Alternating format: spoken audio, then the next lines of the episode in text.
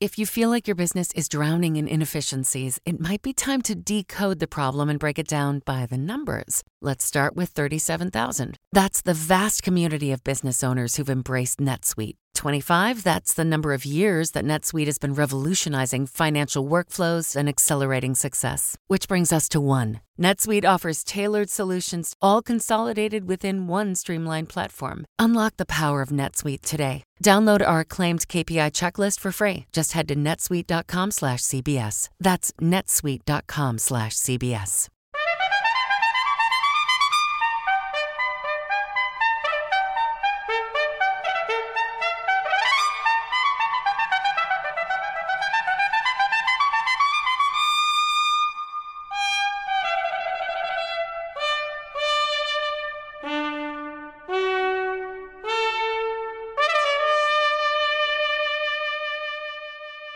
morning. I'm Jane Pauley, and this is Sunday Morning. Though it still may not feel like it in some parts of the country, spring officially arrived a month ago, which, according to tradition, means it's time for spring cleaning. In theory, we all know that making a clean sweep of our unneeded stuff is the best course of action. But in practice, giving it the old heave ho is hard to do, as Barry Peterson will report in our cover story. Sometimes it feels like the stacks and piles can be just about anywhere or pretty much everywhere. Millions of Americans live a kind of clutter coexistence. This is actually not that bad. I would say. The subject is spring cleaning, later on Sunday morning. For her fans, it's no mystery why Pauley Perrette is a star of the TV series NCIS. Tracy Smith has our Sunday profile. This is the 38 that Henry used to shoot Mickey Doyle. It seems there's no case too tough for NCIS's Abby Sciuto to crack. Eureka. Yes! Action! But now, actress Pauley Perrette is trying to figure out how to say goodbye. It makes me sad to imagine a world without Abby in it. Did you go through that whole grieving process? I'm still grieving. Look what we have here, you know? Pauley Perrette on Life Beyond the Lab, ahead this Sunday morning. With Luke Burbank, we'll be taking a Sunday drive to meet a contest winner who's won really big cheese. In January, some 30 cheese professionals sniffed their way through blind smell tests and, yes, cut copious amounts of cheese. How do you feel like your competition has gone so far? Oh, it's been tough. All at the behest of a man wearing a cow costume. The insane, okay, insanely delicious spectacle of the Cheesemonger Invitational. Later on Sunday morning. We'll have those stories and more when Sunday morning continues.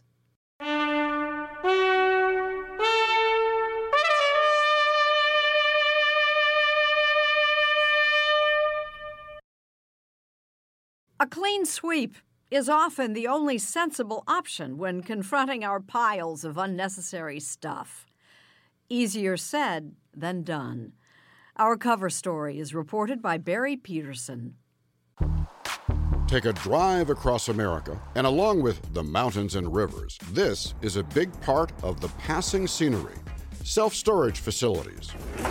There are more of them than Dunkin' Donuts, Subways, or McDonald's combined. Think about that.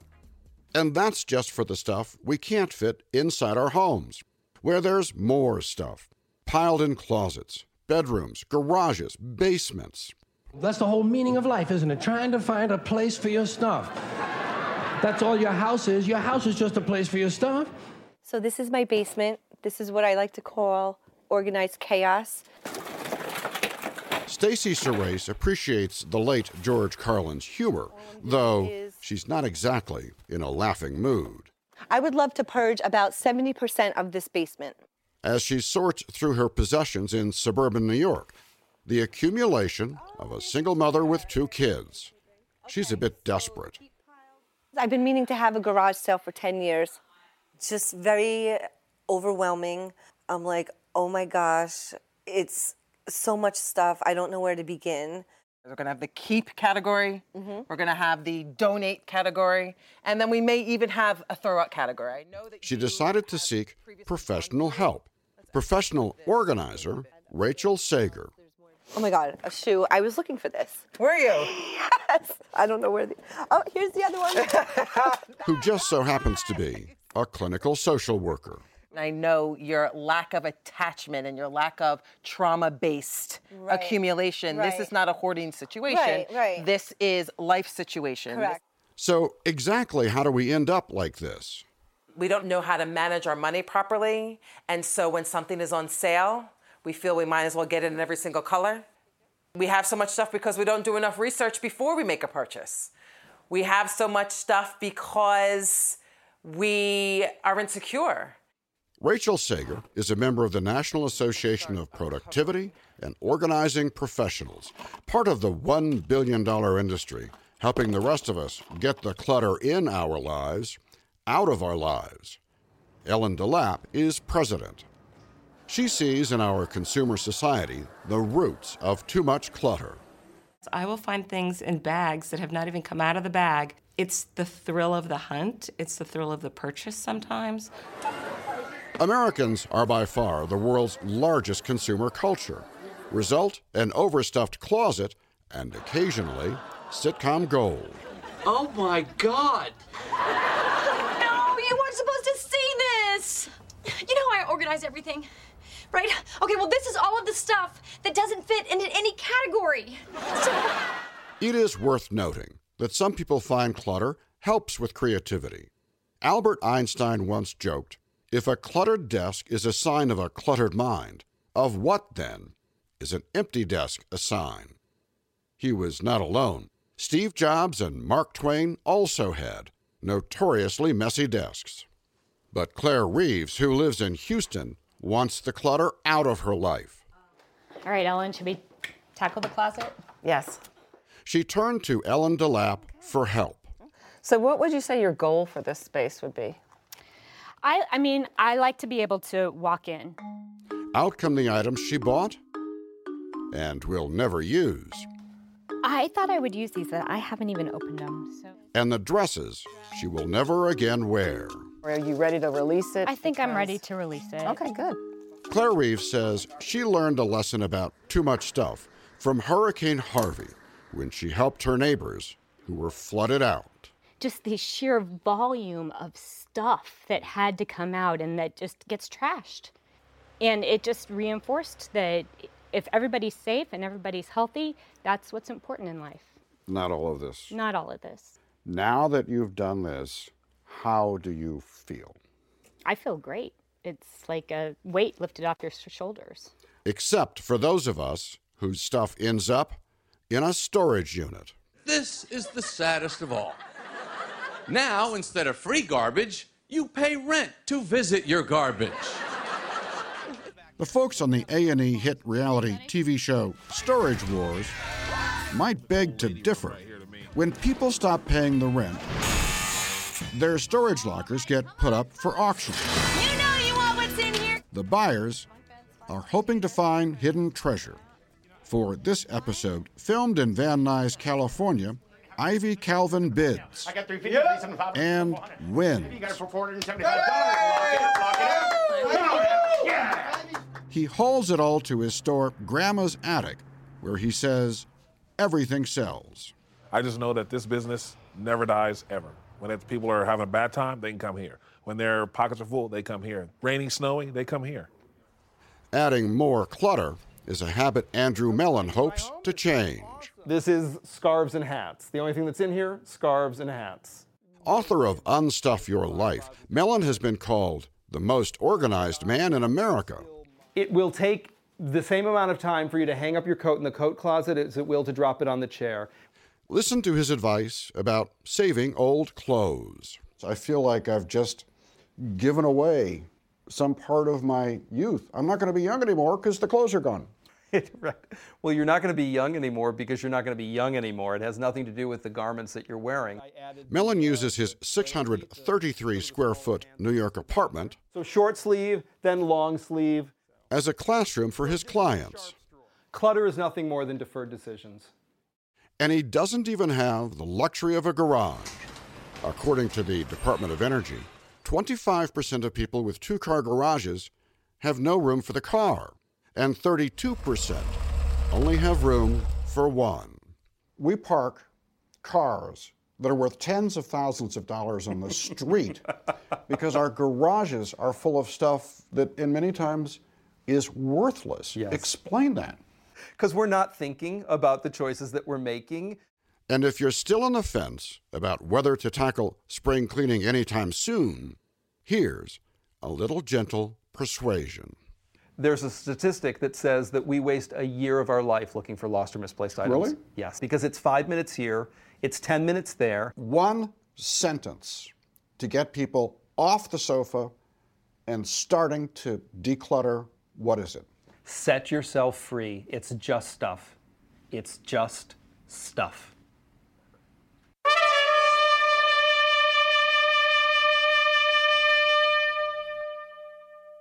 This is a CBS News special. Earth Day, a question of survival, with CBS News correspondent Walter Cronkite. And now a page from our Sunday morning almanac, April 22nd, 1970, 48 years ago today, the very first Earth Day. A unique day in American history is ending, a day set aside for a nationwide outpouring of mankind seeking its own survival. Yeah, there'll be no pollution in that land. That first Earth Day was a nationwide series of events championing the cause of the environment. From the streets of New York City, For two hours, fashionable Fifth Avenue was off limits to automobiles and became a crowded pedestrian mall. to a sixth grade science class in Council Bluffs, Iowa. This land was made for you and me. Uncounted millions took part that first Earth Day.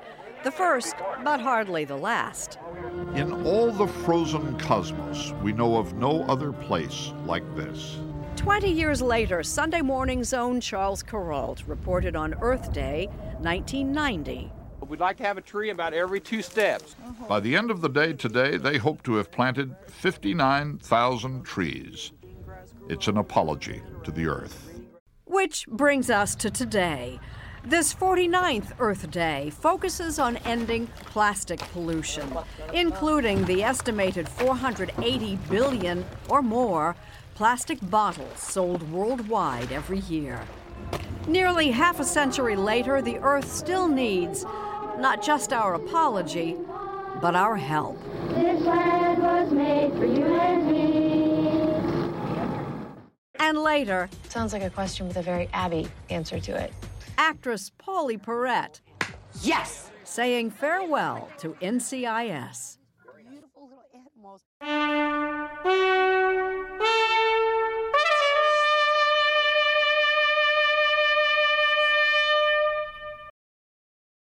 Where does jaded skepticism properly end and growing personal trust begin? Steve Hartman has found a man who seems to know the answer.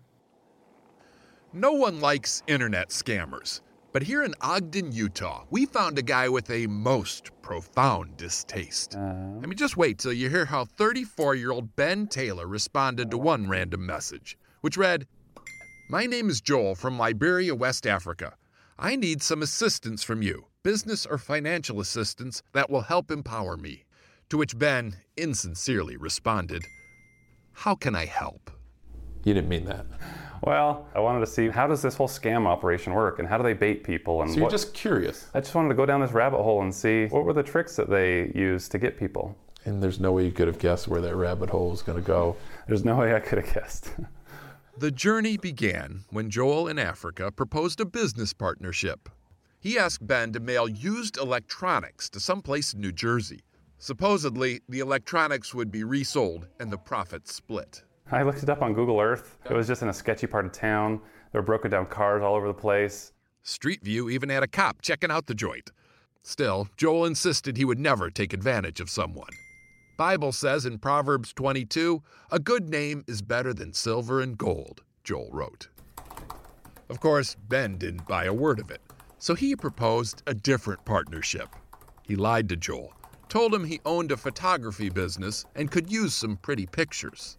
So how about a sunset? How about a nice Liberian sunset? And what, you were going to pay him for the pictures Yeah, I of the said, I said sunset? it's good if I like it. Sure. You're just trying to keep him busy so he doesn't rip off somebody else. I figured that the more time of theirs that I could waste, the less time that they'd have to spend ripping me or other people off.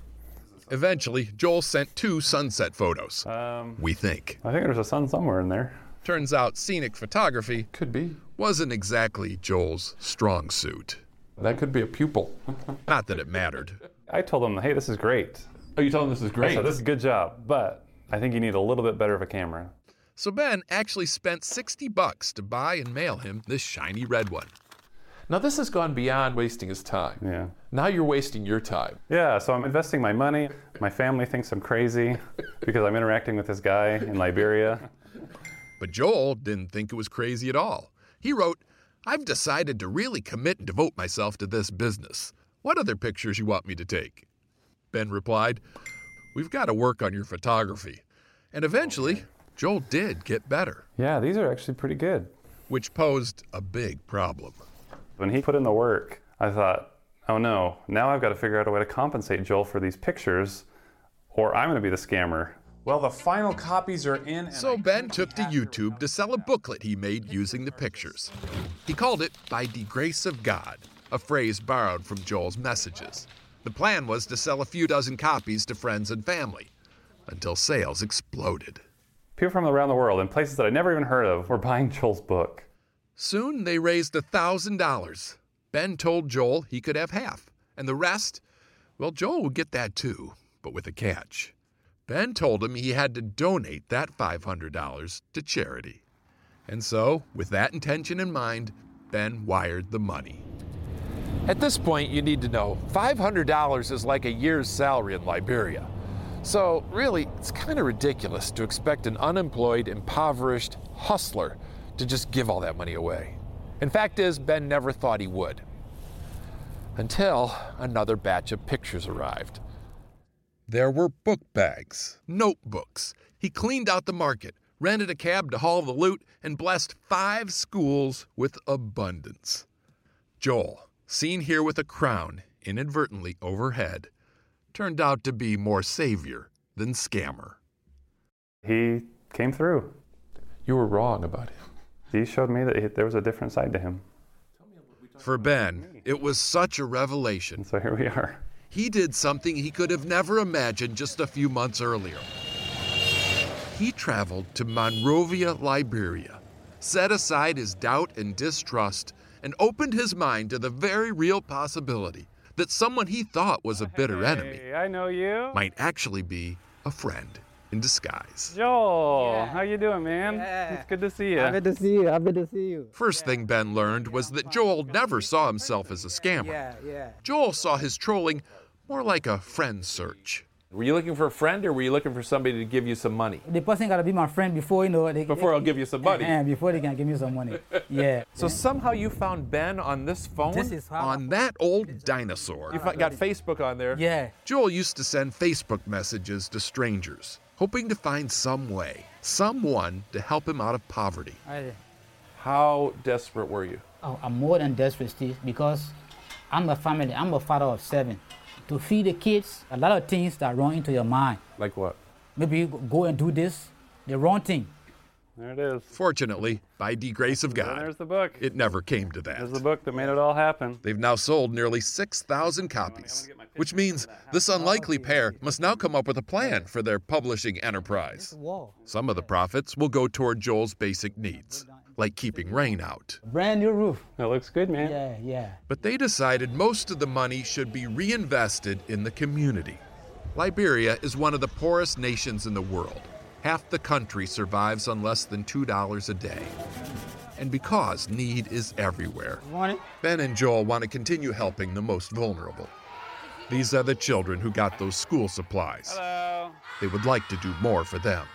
We appreciate that so Sure. much. Thank you. Oh, Joel had to do a lot of work to make it happen. They're also granting microloans to young entrepreneurs in Joel's neighborhood You're going to keep helping them, right? and hope to do a whole lot more. I want to come back.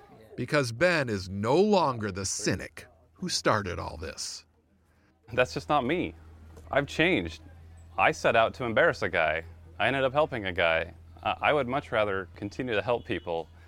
You feel good when you help others.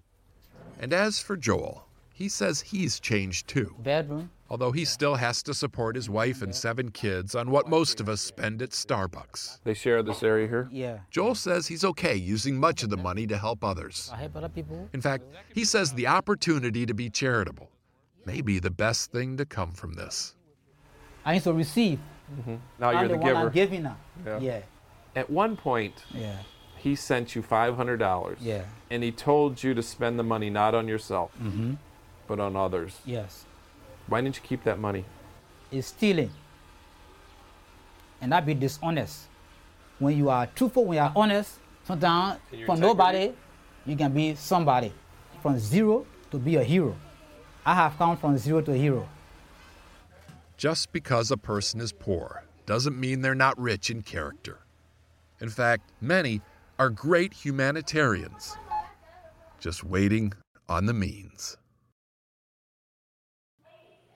Still to come, actress Pauley Perrette. It makes me sad to imagine a world without Abby in it. It really makes me sad. You do this all the time. It's cut, wrap, and wrap. And later, cheese the life. a really big cheese. Sunday morning continues in a moment. What was the victim's license doing there? I mean, and how the heck did it end up behind that sign in the first place? Sounds like a question with a very Abby answer to it. There are no answers coming to me. It's Sunday morning on CBS. And here again is Jane Pauley.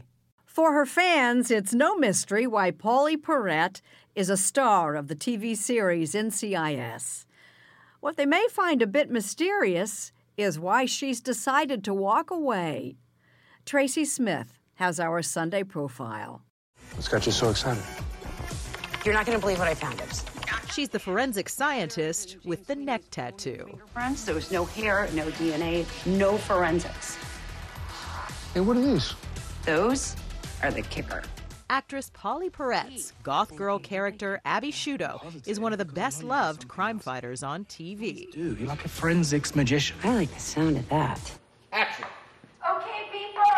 But now, Pauley's decided to leave the show, and after 15 years, she's having a tough time letting go. The news says it's over. It makes me sad to imagine a world without Abby in it. It really makes me sad. Did you go through that whole grieving process? I'm still grieving. It feels differently every day, you know, and it's sad. I, I usually cry in my car every single day when I drive to work, and then I usually cry on my way home at some point. And then I take a deep breath and I go, all right, yeah. What if this doesn't work? it has to work. As a character, Abby really is something of an institution. A young female scientist who's often the smartest person in the room. Eureka. Yes! Abby made science cool and attainable for young women. And this television character did more than encourage it. It made it cool, it made it exciting, it made it fun. She also looks fun with her raven braids and body art. Of course, not much of it is real. We are headed to uh, hair and makeup. Turns out Pauley Perrette is actually a natural blonde, so the signature black hair comes from a bottle. I end up with blonde roots. And the famous neck tattoo is a fake, carefully applied in the makeup trailer before every taping. There she is. Abby's all fiction, but Pauley herself nearly became a crime fighter for real. Growing up in Alabama, young Pauley was fascinated by police work. She studied criminal science in college and then moved to New York City to finish her master's degree. So you're headed down this criminal science path. Yeah. And bartending to put yourself through school? Yeah. What happened? I had overheard a girl say she had made $3,000 shooting a commercial. And I was thinking, who has $3,000? Like, that's insane. That's crazy. $3,000. Who, who would have $3,000? It's nuts. So then Walter from Kojak, the actor, had come up to me and said, um, I know this director who would love you. So I found the guy's name, walked into his office, and I went, Hey, Walter from Kojak said you'd love me. Am I the only person on the planet without a wireless phone? Okay, I know. Did he ever? Before long, Perrette was doing commercials of her own, like this Sprint ad. How much mail does a person actually need? It's quite an honor to have the world's greatest rock critic and editor of Cream magazine back. She played a DJ opposite the late Philip Seymour Hoffman in 2000's Almost Famous. I like the doors. Ah, give me the guess who. And three years later, she took her place in the NCIS lab, black bangs and all. Hi, Abby. Right up top, Pauley. She says she's always loved the job, but not the spotlight that goes with it. So Perrette, who's now divorced, spends a lot of her free time at her Hollywood home with these guys. It's my babies. You know, good girls. What is it about the fame that bothers you? It's, you know, it's being a commodity. It's being a, uh, it's just very dehumanizing. So I think, I mean, I hope I'm not wrong, but I think that I've earned a little bit of time to myself. Yeah, just stay home, go to church. What about a love life? No, tried it, not for me. No? Not at all, yeah, no. Not at all. And you've been happier since you figured that out? Delighted. Probably the, probably the best decision I ever made in my life was the time that it took me to go like, wait a minute, this is silly. I don't have to have a boyfriend or a husband or a girlfriend or anything. You know, I don't. I don't need any of that. I, I do whatever I want. I do whatever I want, and I think that is rad. She wasn't kidding about going to church either. Perrette is a regular here at Hollywood United Methodist. That's her with her friends on Easter Sunday. But her celebrity can sometimes be a problem. But I gotta say, church is not the place to go chase down your favorite celebrity. Just throwing it out there. Hospitals, bathrooms, churches. Not. Please do not chase down your favorite celebrity at any of these places. Of course, that celebrity thing cuts both ways. Pauley Perrette has been able to speak out for a number of causes. Beautiful child, know you. She wrote this song, Beautiful Child, for suicide prevention among LGBT kids. And by her own count, she supported more than two dozen charities, personally and financially. Do you have any sense of how much money you've given away? There's no telling. I have a business manager that handles all of my money. And like any other client he has, it's like, I'm not allowed to have my money because I'll just give it away. For instance, she's created a scholarship for girls who want to follow in Abby's footsteps. in honor of Abby and in honor of young women that want to pursue science and math and forensics. So, in that sense, Abby. Lives forever. That's the way I thought of it. Yeah. Hi, Angel. But you might say this is her pet charity, the Amanda Foundation, a nonprofit animal rescue place in Beverly Hills. It's like my dogs are my happiness. They're, they're my reason for living. Is that true? Yeah, absolutely. Are they like your kids? They're so, they're totally my kids. They're, my whole life is about them. Everybody's like, hey, you want to go out? And I'm like, no, because that would take me away from my dogs. I'm Abby Sciuto. Pauley Perrette knows what makes her happy now. I'm the one that put you in here. Oh, you're the one who got me out. What comes next is still a mystery. I love the work. You know? I have a feeling there'll be more out there. No, it's not like people aren't asking. Yeah, do you've had offers, mm-hmm. right? Ev- everyone. So it's figuring out what the right one is. I'm being offered, I'm being offered a lot. There's a lot of conversations going on. Yeah. And there's me sitting at home on the couch drinking beer with my dogs. and I'm really good at it.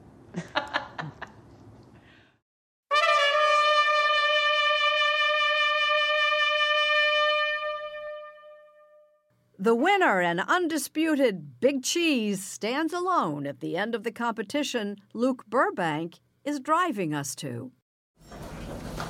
The mood is edgy here at the 2018 Cheesemonger Invitational in San Francisco, or CMI as it's called.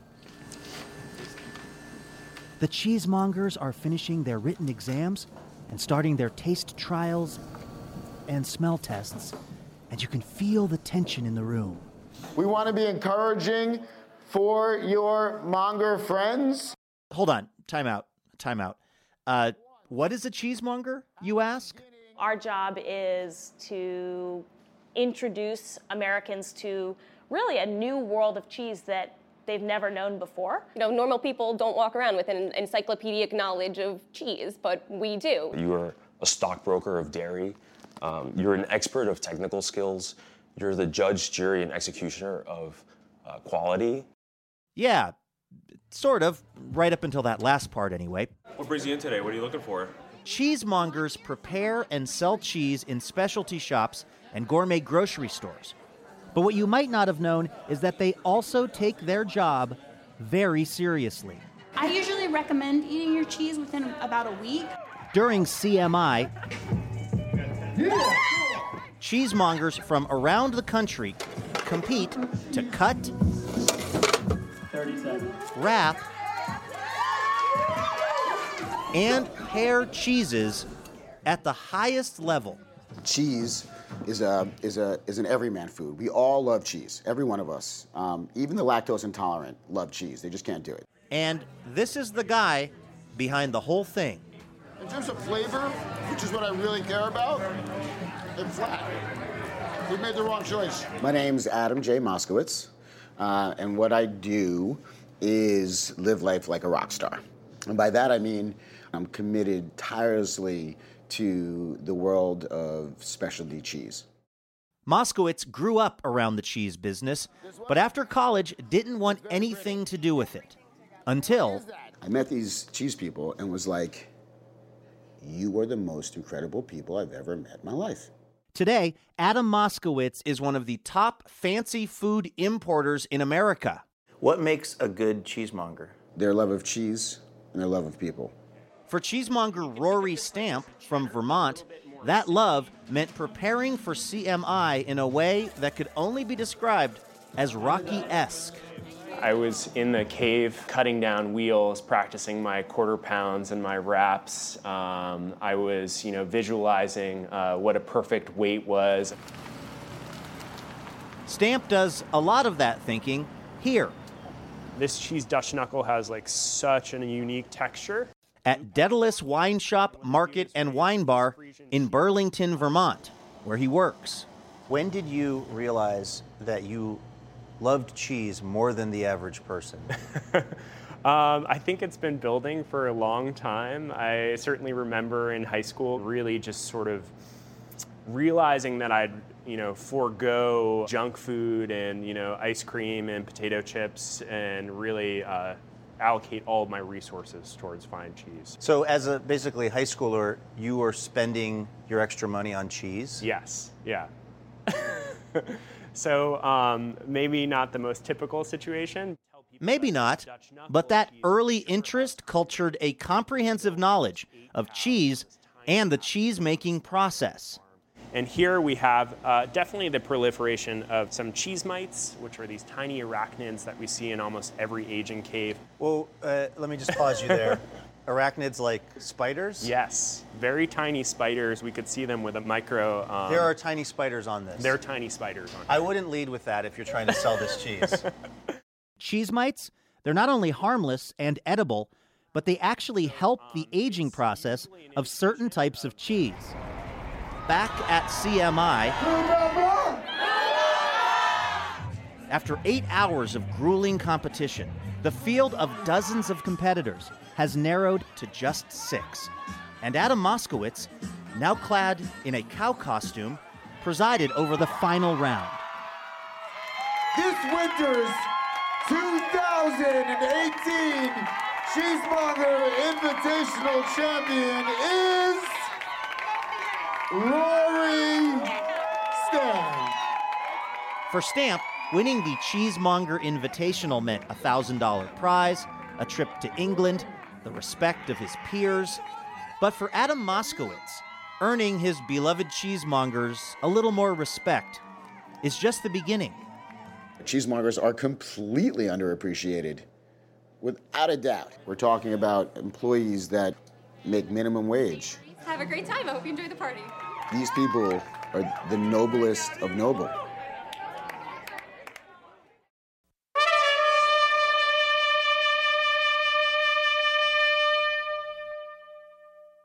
In this time of bitter partisan divide, yesterday's funeral for former First Lady Barbara Bush attracted mourners from both sides of the political aisle. A personal remembrance now from historian Douglas Brinkley. As America mourns the passing of Barbara Bush, the enforcer, as her 93 year old husband George Bush lovingly calls her. Congratulations. Been a bit surprised at how deep the well of national affection and love for her truly is.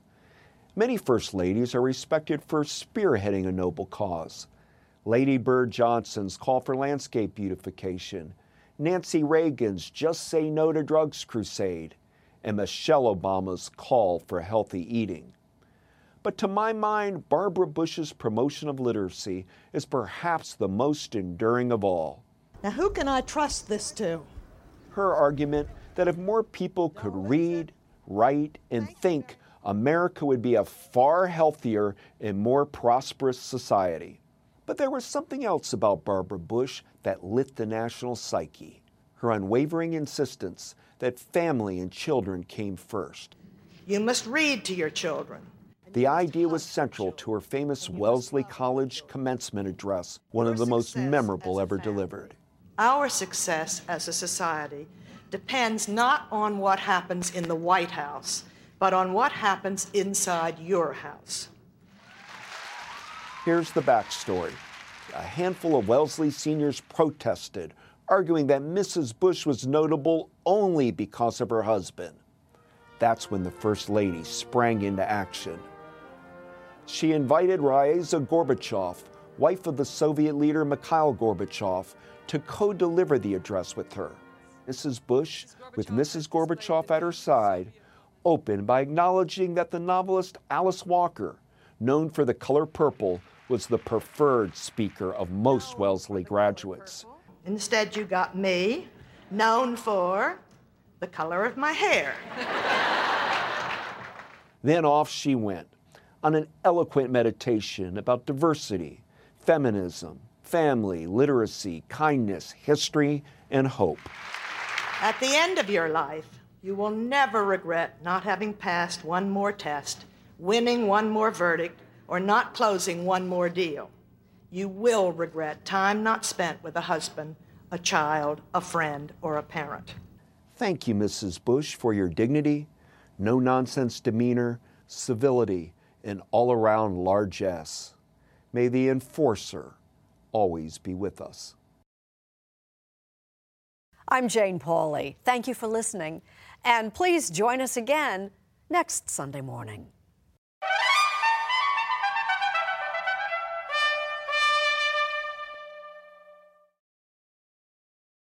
If you're listening to this podcast, then chances are good you are a fan of the strange, dark, and mysterious. And if that's true, then you're in luck. Because, once again, Mr. Ballen Podcast, Strange, Dark, and Mysterious Stories, is available everywhere you get your podcasts. Each week on the Mr. Ballen Podcast, you'll hear new stories about inexplicable encounters, shocking disappearances, true crime cases, and everything in between. Like our recent episode titled White Dust. After a middle aged couple failed to answer their daughter's messages and calls, the daughter drives the few hours to her parents' house to check on them. But after arriving and seeing both her parents' cars in the driveway, the daughter gets an uneasy feeling and just can't stomach going inside. To hear the rest of that story and hear hundreds more stories like it, follow Mr. Ballen Podcast on Amazon Music or wherever you get your podcasts. Prime members can listen early and ad free on Amazon Music.